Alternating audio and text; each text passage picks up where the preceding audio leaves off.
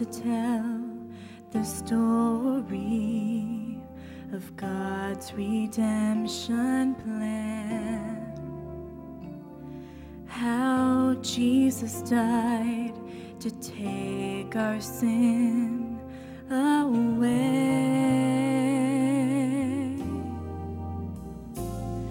But my finest word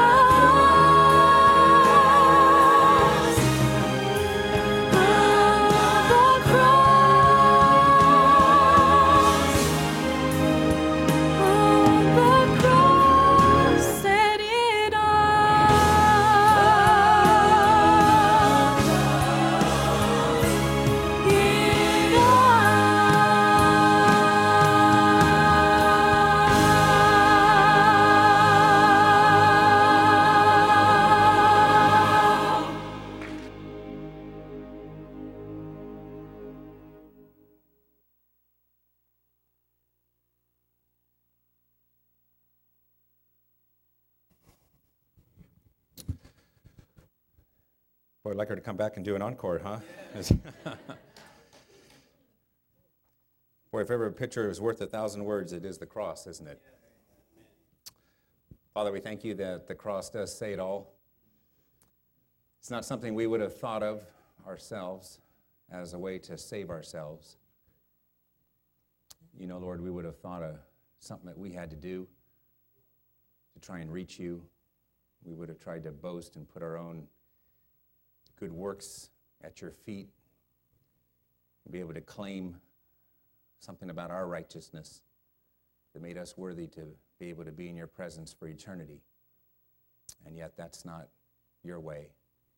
You knew that wouldn't work because of our sin and how it separated us from you, from a wonderful, loving, but yet holy God. And so we thank you very much for the cross. Uh, we'll never tire of thinking of what you accomplished on our behalf. We're grateful today. I pray that we'll leave here as our brother prayed, uh, changed somehow, in some way, by your Spirit, more in love with you, more appreciative of your word, and with a desire to serve you with all our heart. And we pray you just bless your word to us over these next few minutes now. In Jesus' name, amen. well, it was bound to happen after speaking here since I think about 1995. And um, actually, may go back to about 1992. I have to double check that. But uh, I was at work this morning, and around 4 o'clock, it struck me, you know, I'll look on the San Ramon Valley website and see what's been, who's been preaching on what lately. And I realized that Ron Cooper stole my message in June. Early June. And yet, not to worry, because two reasons. One is that the Word of God does not return void. And second, from looking at what the content was of his message and what he extracted and what the Spirit of God helped him to extract from Jeremiah 29 is actually quite different, I think, from where I'm going. So we're going to, you get the benefit of June and July of Jeremiah 29, but probably just an emphasis just to show how rich the Word of God is, that there's so much you can get from it, and it's not going to be completely repetitive, I don't think. But before we go to Jeremiah 29, one verse, Exodus 33, verse 13. Exodus 33, 13. My message is, this morning is really titled Understanding the Ways of God. Trying to understand and grow in our knowledge of what God does and what He's like. And we have it on good authority when Moses is asking this question and raising this point. Exodus 33, verse 13.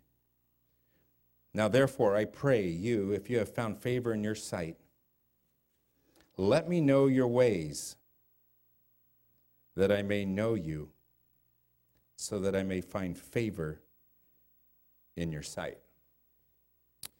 That's one for the memory books. If you haven't memorized Exodus 33 13, that's a great one. And that's a great prayer. That God would show us his ways, that we would find favor in his sight. You know, when you think of a relationship, which is what a relationship with God, what Christianity is all about, is about having a relationship with the living God. Certainly is strengthened when you take the analogy of the human relationship that we have with one another that where there is understanding, it helps the relationship. If you think of it within the context of a spouse, or you think of it in the context of a, one of your children, or a parent, or whatever the case is of a very, one of those intimate relationships that we have, especially with relatives, it helps if we kind of know what makes them tick. I know, for example, I've married Cindy for 26 years now, and it didn't take me long to figure out that she's not a morning person. and there's probably some of you like that. Working six at night to six in the morning, I don't know what that makes me. Um, I slept till 10 today, so maybe I'm a night person. I don't know. But I realize that when the alarm clock goes off for me, that's when I get up.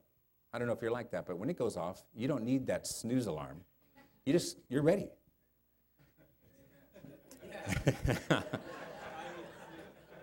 And I've noticed with, her, with, with my wife, my dear wife, is that it needs to probably be hit about six times before she's actually moving. And because I hear a fly buzz downstairs or an ant marching across the street, as soon as that goes off, I'm awake. Only then to still hear that snooze alarm going off every five minutes. I said to her, You could never be a firefighter, Cindy. Never be a firefighter. The alarms would go off and you would just.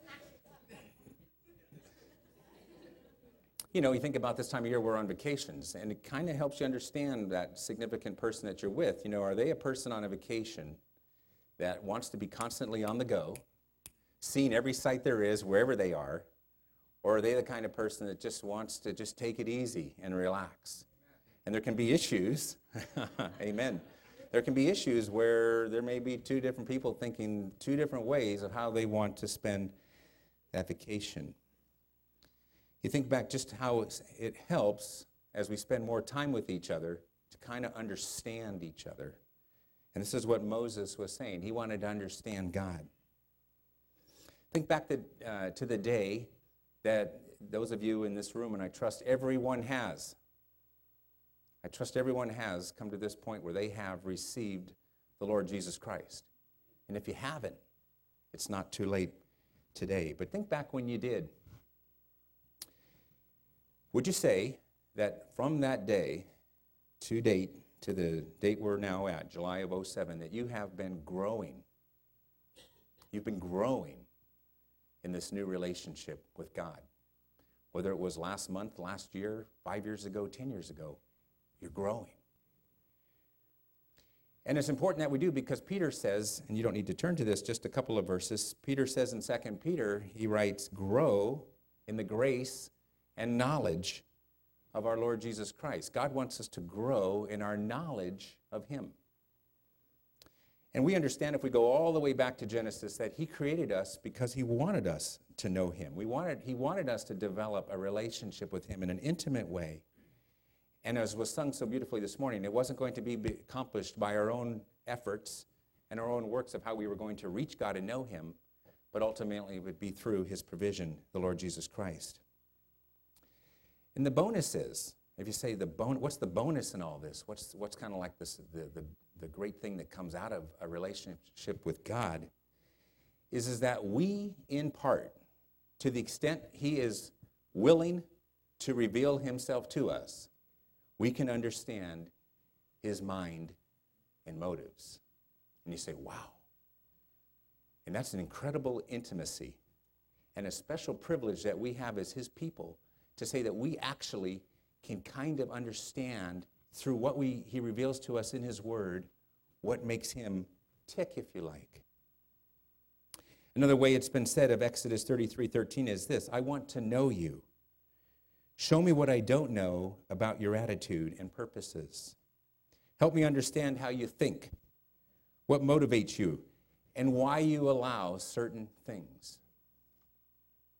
And it's on good authority because of what Moses prayed as well that point number one, God wants us to know his ways. Now, this isn't something we have to fight with God on. It's not like we're going in territory we shouldn't be. He wants us to know his ways. Deuteronomy 10 12 says, Now, Israel, what does the Lord your God require from you? But to fear the Lord your God, to walk in all his ways and love him, and to serve the Lord your God with all your heart and with all your soul. And you just think there for a second. You say, well, sometimes the Bible's too hard to understand, and I don't, it's hard to, to read it. Well, there's many, many passages that are so incredibly easy to understand and simple if we just have an open heart. And you read this and you say, what does the Lord your God require from you? It's not something that God is saying, you know, really is kind of an option. When you think of require, it means this is what he wants. And he goes on to say, to walk in all his ways. And therefore, to be able to do that, to get to know Him, helps us to accomplish this. You say, well, how did God provide the, the roadmap or the plan, if you like, of how we can do that? And of course, it's through the Word of God and through the Spirit of God for us as His children. A couple verses in 2 Corinthians chapter 2. For to us God revealed His wisdom through the Spirit. Listen to this for the Spirit searches all things, even the depths of God. The thoughts of God no one knows except the Spirit of God. Now, this wonderful verse. Now we have received not the Spirit of the world, but the Spirit who is from God, so that we may know the things freely given to us by God. If you like, what's that really all saying? And it's simply saying this one of the Spirit's resp- responsibilities, if you like, is to reveal God's way to us and illuminate, or if you like, turn on the, the searchlight, the flashlight in our minds so that we can understand God's, what He is wanting to say to us. And the interesting thing is, He reveals to us what He chooses to reveal. And sometimes we have a bit of a problem with that. We'd like Him to reveal more. And we're going to get into that. But I suggest to you, He reveals an awful lot. And sometimes we're missing it, and we're actually not seeing it. Now we go to Jeremiah 29. I wasn't going to be turned away from Jeremiah 29 when I looked at what occurred on, in June. But I think this is a fantastic passage, Jeremiah 29, verses 4 to 14. And we see how this passage of Scripture helps us actually understand the mind of God. Verse 4 Thus says the Lord of hosts, the God of Israel, to all the exiles whom I have sent into exile from Jerusalem to Babylon build houses and live in them, and plant gardens and eat their produce. Take wives and become the fathers of sons and daughters, and take wives for your sons, and give your daughters to husbands, so that they may bear sons and daughters and multiply there, and do not decrease. Verse 7 Seek the welfare of the city where I have sent you into exile, and pray to the Lord on its behalf. For in its welfare you will have welfare. For thus says the Lord of hosts, this God of Israel Do not let your prophets who are in your midst and your diviners deceive you, and do not listen to the dreams which they dream. For they prophesy falsely to you in my name. I have not sent them, declares the Lord. For thus says the Lord, when seventy years have been completed for Babylon, I will visit you and fulfill my good word to you to bring you back to this place. For I know the plans that I have for you, declares the Lord plans for welfare and not for calamity, to give you a future and a hope. Then you will call upon me and come and pray to me, for I will listen to you. For you will seek me, and you will find me when you search for me with all your heart. I will be found by you, declares the Lord and I will restore your fortunes, and will gather from you all the nations and from all the places where I have driven you, declares the Lord. And I will bring you back to the place from where I sent you into exile. A couple of the benefits of knowing God's ways that are directly tied into this passage. And it, Moses already touched on it as well in a couple of the other verses I read. Is, is when we know his ways, we get it. We gain, if you like, his viewpoint. God made it very clear, didn't he, through Jeremiah the prophet in verse 4, that this exile that they were going to be in didn't happen because of King Nebuchadnezzar. Try that, saying that a few times. I just sometimes call him King Nebi. it was no surprise to God. He was the one that led them into the exile God Himself. People were thinking that it was Nebuchadnezzar who had done it. And verse 4 says, No, no, I did this. And isn't that the challenge sometimes when we are wanting to know what the divine viewpoint is of something that's going on in our lives? You're confronted with some painful, maybe it's happened this week for you, some challenging situation in your life or maybe this past month. And we ask ourselves, you know, what's going on? But the mature response is, and if you're having a thinking of wanting to understand his ways and God's viewpoint for you, is to say something to the effect how does God see this? How does God see this? What's God trying to do in this situation? And I guarantee you, brothers and sisters, when we elevate our thinking to those lofty thoughts, it can completely change the way we see whatever that difficulty is or that painful hardship that we're going through. Now, if you're on the receiving end, or actually you're on the end of witnessing this to someone, you may not want to right away say it in the middle of it, right there. What is God trying to teach in this? I mean, there's probably a tactful way to address that question. I remember once my daughter told me something that had happened on the telephone down in San Diego, and it was a trial. And it was just the right time and just the right tone on my part to say, hey, honey, you know, one thing that's going to be important in this is just kind of think, what do you think God wants you to learn in this situation? And then that kind of gets the brain going. And it gets us kind of saying, Lord, what is it? Teach me, like Moses said, show me your ways that I might find favor in your sight.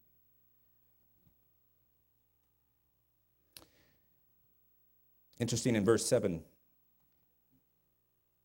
he says, Pray to the Lord on its behalf. You know, seek the welfare of the city where I have sent you into exile. That's not really something naturally you would think to do. The very place where you are that you don't want to be, he's now saying, Pray for their welfare.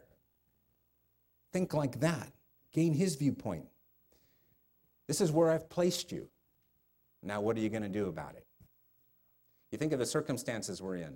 Sometimes somebody has said, How are you? And some have said, Well, under the circumstances, I'm okay. And somebody said, Well, you know, I'm okay above the circumstances. You know, how do you view it? Sometimes we're in situations and we just so much want God to take us out of the situation that He, He has placed us in. And what we're looking for and what we're thinking about, and what's on our mind and what's on our the brain cells and all our energy is to somehow get us to get out of that situation. I think I might have said it when I was here a little while back that one of these ladies that um, I had the privilege of being involved in an evangelistic study way back in the 80s. And she had, as an unbeliever, killed her husband. It was a domestic violence kind of a thing. It was a nasty situation. But one night when he was asleep, she shot and killed him. Never had a record. Lady in her believer in her 40s at the time. She then got saved, went to trial, convicted of first degree murder, spent 20 plus years in prison, recently released.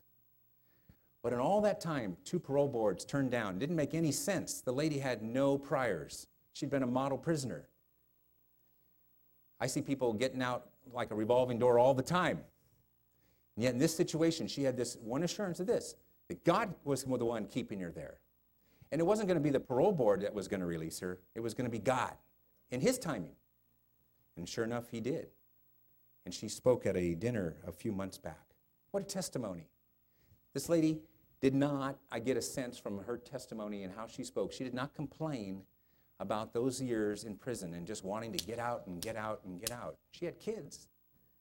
Imagine it all, separated into different states, foster care.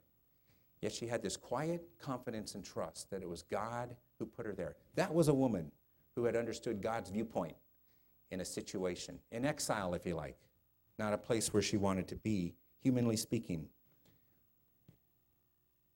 Maybe there is a situation, and there are times when God is saying, I'm moving you out, I'm moving you on. But do it, move when He tells you to move, rather than doing it yourself and then just making a mess of it. And the result is this there's calmness and confidence when you're thinking like that. And what does that replace? It replaces anxiety and discouragement. I love those verses in Isaiah. In quietness and trust is your strength. And then Isaiah 26, 3, the steadfast of mind thou will keep in perfect peace, whose mind is stayed on thee. Our minds need to stay on God. And as long as we've got those minds, those minds working, let's have them stayed on Him. Reminds me of a story of a person who said there's three things that are bad about growing old. The first thing is your mind, you start to forget. And the other two things, I can't remember what they were. but the mind needs to be stayed on the Lord. Not only do we gain his viewpoint, but secondly, we gain patience, if you like, or gain endurance. Like I've suggested, we spend a lot of times trying to avoid trials. And yet we know from James and from other passages of Scripture that the writer keeps telling us to consider it all joy when you encounter various trials. We ought to be thanking God for them, what they're going to accomplish in our lives. Someone has said adversity helps us develop endurance, and endurance is a powerful weapon to have in our character arsenal. You think of what you got in your arsenal today is patience, endurance, one of them. And if it isn't, and you'd say, you know what, Lord, I need to grow in that area, and you raise your hand and say, yeah, that's an area I need to grow in, well, watch out. Because if you're real serious about that, then God's going to send you possibly some adversity to help you grow in that. You think of what's the difference of enduring, whatever that trial is, or simply putting up with it. And it's attitude, isn't it? What would you rather be? That person that has uh, 15 minutes of a burst, if you like, of courage, that just for 15 minutes is a courageous lion, but then falters? Or would you rather be that person that's steady, that just continues to grow? If you're in a situation today where you're in the market, whatever your thoughts are on that, do you want something that's like this and then like that? Or do you want something like that? And what will help us, brothers and sisters, be that way of attitude and thinking like that? And again, we're thinking lofty thoughts here now. This is not humanly, this is not how human beings who do not know Christ think. This is not natural thinking to be thinking like this. But it's having a conviction that says that I know the God who's uh, the God of all creation, the God who sent the Lord Jesus Christ to the cross, has my best interest at heart. And whatever He has allowed you and I in all our diversity and wherever we are and whatever our situations are, there's one thing we all have in common. He has our best interest at heart for all of us. He does not favor me more than He favors you. Matter of fact, He loves you and I, His children, like He loves the Lord Jesus Christ. And what would He not do for Him? God encouraged the exiles to live as normal of a life as possible and to have patience while they were in that situation. He says, marry, you know, garden, do the things that keep you going. Don't just quit in despair, but keep pressing on. Live life as normal as possible while you're in Babylon. And he assured them, didn't he, that he had good plans for them. Verse 10 For thus says the Lord, when 70 years have been completed for Babylon, I will visit you and fulfill my good word to you to bring you back to this place. And God was so good through the prophet Jeremiah to, to tell them all of this because probably the thought crossed their mind that God has abandoned us. You know, we're in this situation and he might as well be gone. God might as well be dead. And maybe these diviners and prophets that were saying this, that God said, don't pay attention to them. What do you think that they were saying? Do you think they were giving him encouraging words? Do you think they were getting uh, wonderful words of counsel? These were false prophets. And their words that they were saying to them were probably stuff like, you know what, forget this God. Serve our God. Go this way. Fill your mind with this. Do this or that. Anything but keeping true and faithful and wanting to know the ways of God. God doesn't care is probably what they were shouting. And you think of that 19 or in 2007, how much has it changed? You think of the what you hear, what you read, the things that people are saying, and they're trying to constantly discourage you and I as his people from following after him. And the devil, unfortunately, is using these spokespersons to do this and through the media and whatever else. To just to basically say, turn away from God. Don't be stupid wasting your time serving this God. I remember when I worked at the police department back in the 80s and I was, telling a few folks that God had called us overseas. And you might as well thought I said I'm going to go out and chop my head off from the response I got. Are you crazy? You're giving up a, a pension? Well, how, how are you going to live? Well, who's going to pay your paycheck? Well, what about your life insurance benefits and all that dental and all of that? And, and you're tossing it in for, for what again? And I have to admit, there was a couple of times when I kept hearing that. There was uh, moments of like, what am I doing? And I would go back and say, No, Lord, your ways are true. You led us in this direction. You're the one who called us in this very specifically through your word and through counsel. And so while it might seem like madness to the world what you and I do and how we serve him and how we spend our, our money that ultimately he's provided in our time and our energy and what's on our thoughts, it isn't to God. It isn't to his spirit. For I know the plans that I have for you, declares the Lord plans for welfare and not for calamity, to give you a future and a hope. Brothers and sisters, if you're feeling exiled or stuck in a situation today, and you feel like, you know what, I don't want to endure. I was tired about of this a week ago. To be honest, Lord, time was up for me a year ago. You know, it's overtime now, and I'm tired.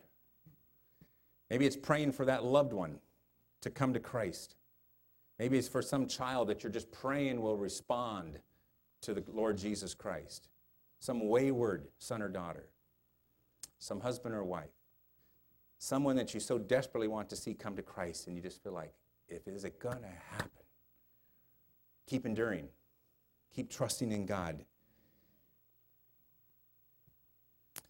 You and I have got to be of the place, and we've got to settle this. If we haven't settled this in our minds already, I suggest we settle it before we walk out this door that God is in control.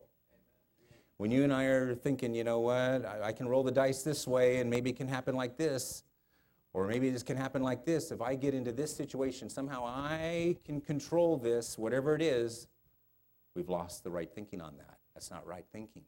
God's on the throne, and He's in control. Thirdly, we also will gain influence for the kingdom of God when we are people who are serious about wanting to know His ways. When we walk in God's ways, then you and I are going to be people of impact.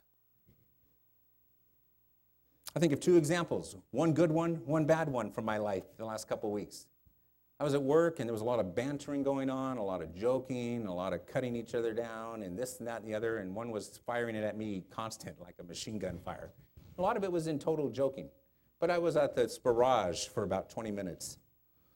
And I thought, you know, I've just about had enough, so I've turned it around for just a couple of minutes. And this person said, Whoa. He said, You're being a hypocrite, Mr. White.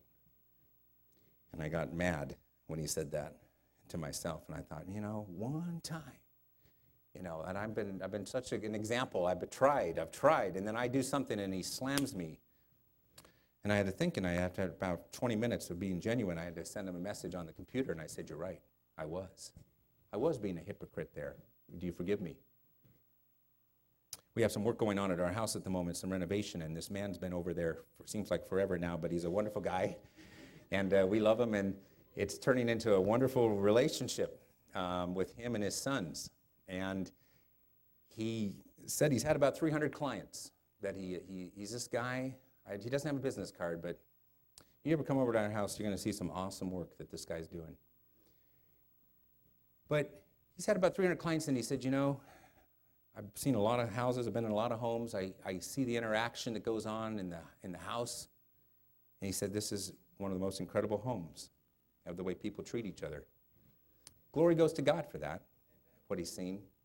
However, he did say a couple weeks ago, one day while our youngest daughter was on the phone and she was giving out to one of us, maybe it was one of her sisters and me, I can't actually remember it, but her attitude was sassy and sarcastic. And he was, of course, hearing this as he's in the bathroom working. And he said, he walked outside and said, They're normal. You know, I guess there'd been a good track record until that incident and you realize that we still blow it, and there's still stuff that goes on in the house when you're having somebody under your roof for so many days. But when we walk in God's ways, people see it different. New Testament talks about how you and I are salt and light. And when we behave in ways that are not natural, are not the way that normally and typically you would respond in this situation. For example, like in Jeremiah 29, praying for the welfare of the city, which would not be normal, rather than wanting to take vengeance, that has an influence for the kingdom of God. Words certainly make an impact on sharing the gospel, but so does our behavior. How do you respond to the problems, the heartaches, the headaches, the stuff that goes on in your life? Do you pull, or if you like, get kind of wobbly, you know, and your faith falters? Or is it actually a chance to say, okay, Lord, didn't see this one coming, but I'm going to turn to you and trust you in this situation. And I'm going to ask you for the strength to be a good witness. And then lastly, I believe it's lastly, is one of the things too is God's ways, and this may be even more difficult than anything I've already said, are accomplished in His timing. They're in His timing. Sometimes don't we think that God is taking, in our humble, finite opinion, way too long to do something? Way too long. you think about it. Do you want to lose lots of weight maybe today? And, you know, just be the size that you want to be without any change in your eating habits and without any exercise regime at all? And we would all say, Yes, I would like to lose weight without having to change what I eat and not have to lift one weight or jog one minute that causes a sweat to drop onto my brow. Yes, I would. Well, welcome to the human race. So does everyone else. But it's not that way, is it? We want things to happen just like this. I mean, it's getting to the point, and I love some of this stuff in the microwave that you can buy at your local Costco store, but um, you could really live just with that microwave, I think, sometimes. That's about all it seems you need anymore. You don't need a cookbook to go through some exercise that'll take you three hours to do when you could get it in 15 minutes in a microwave. And yet we love the and appreciate the home cooked meal and all the effort that goes into it. But we are a generation, I hate to admit, but I think you would agree, that is addicted to shortcuts. If it's, we can get it faster, easier, then we want it. If there's a less painful way to go, we're going for it. You know, it's been said that the average home today, we'll take this figure, it's staggering, but in the country at large, in the U.S., that there's 807 billion dollars in debt. And if you were to break that down into the average household, average household, that's a debt of $7,600 is what we're under. And I'm really kind of excluding a mortgage. But it's the things, for example, like that credit card, that little plastic thing that sometimes can get us into such trouble. And some take to the course of getting the scissors and cutting it. We purchase. We purchase. We want it. We want it. And maybe we don't need it. The told of a company executive who had, was on his own private plane and he had to circle 20 minutes because of uh, other issues going on in the sky, as sometimes occurs. And he had 20 minutes before landing. And he was delayed just that long. And like a spoiled child, the story's told, he said, I want to land. And he was telling the flight attendants this I want to land now, now, now. Like a little spoiled kid.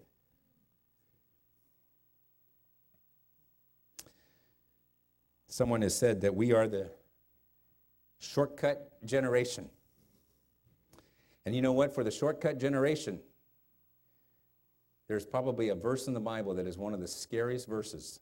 And you say, I wonder what that one is. And I suggest to us it could be 2 Peter 3 8. With the Lord, one day is like a thousand years, and a thousand years is like one day. you say, Oh no, I don't know how to handle that. I don't know if I like that. I don't know if I like God working like that, but He's God. Job came to this conclusion, and I love this translation. He understood this. He said, You don't look at things the way we mortals do.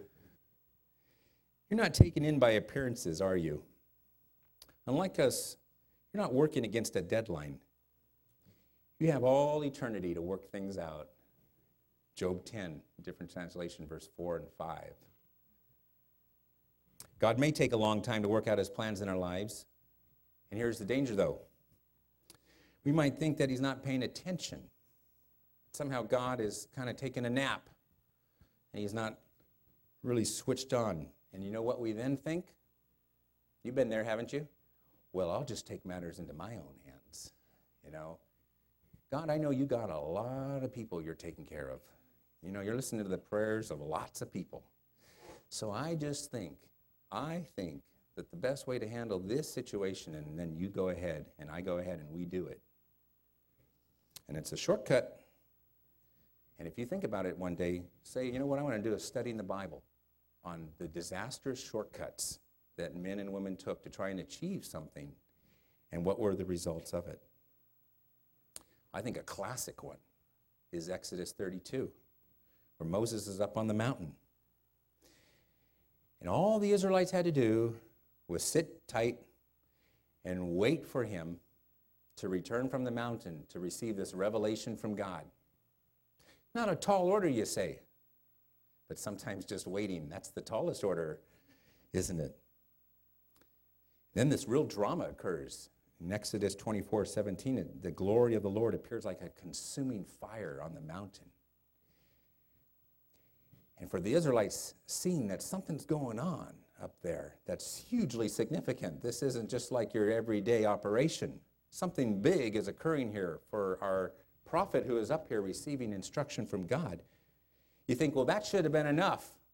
That shouldn't have been enough just to say, you know what, we'll sit tight, we'll wait a little longer. But the problem was for them and their thinking was as they go, I wonder how long it's going to take Moses to come back down. And we're going to have to wait.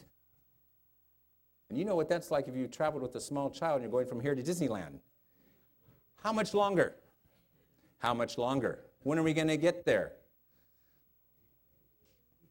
What was it like before Highway 5? I wonder, you know, when it was maybe 99, or imagine if it was Highway 1 down the coast. And then these thoughts maybe were going through the mind well, what if he doesn't come back? Maybe if there's a rock climbing accident and Moses gets killed. What are we going to do? Well, restless, bored, probably afraid. They think, you know what, I know what we'll do. And you know the story. We'll get Aaron. That's it. And we'll, we'll have him make a golden calf. It sounds like a just a grand scheme, doesn't it? And we'll, we'll worship this thing. We'll throw in our, all our possessions on it and gold and be able to make this thing up. And you know the results of that. God was, to put it mildly, not happy with that choice. We need to remember that just because we can't see, and this is really hard unless we're trusting God and looking at Him and thinking on His ways on this, just because we cannot see or figure out what He is doing, that does not mean that He is not doing something. He could very well be doing something, and He is. You think about when you plant some seed.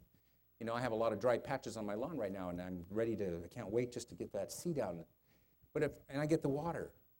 But if I'm just like this, you know, every minute, I wonder if what's happening there. You know, I put the seed down, and I don't see it, you know, and I'm just like this. And then, you know, what happens is about a day or two or three days later sometimes, and all of a sudden, you start to see that little green thing. And then it's like, yeah, the birds didn't get all the seed after all and you start to see. In a couple weeks and a month later, you have this rich grass where you pl- uh, filled it in.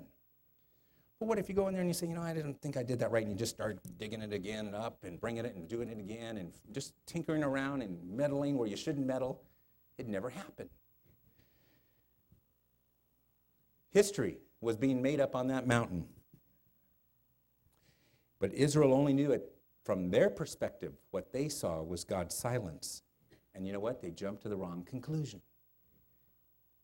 I think of that song in closing as when it's an older chorus. Remember that song in his time? It's taken from Ecclesiastes 3:11. He has made everything beautiful in his time. In his time, in his time, he makes all things beautiful in his time. Lord, my life to you I bring. May each song I have to sing be to you a lovely thing in your time. We can, in closing, brothers and sisters, be sure of this.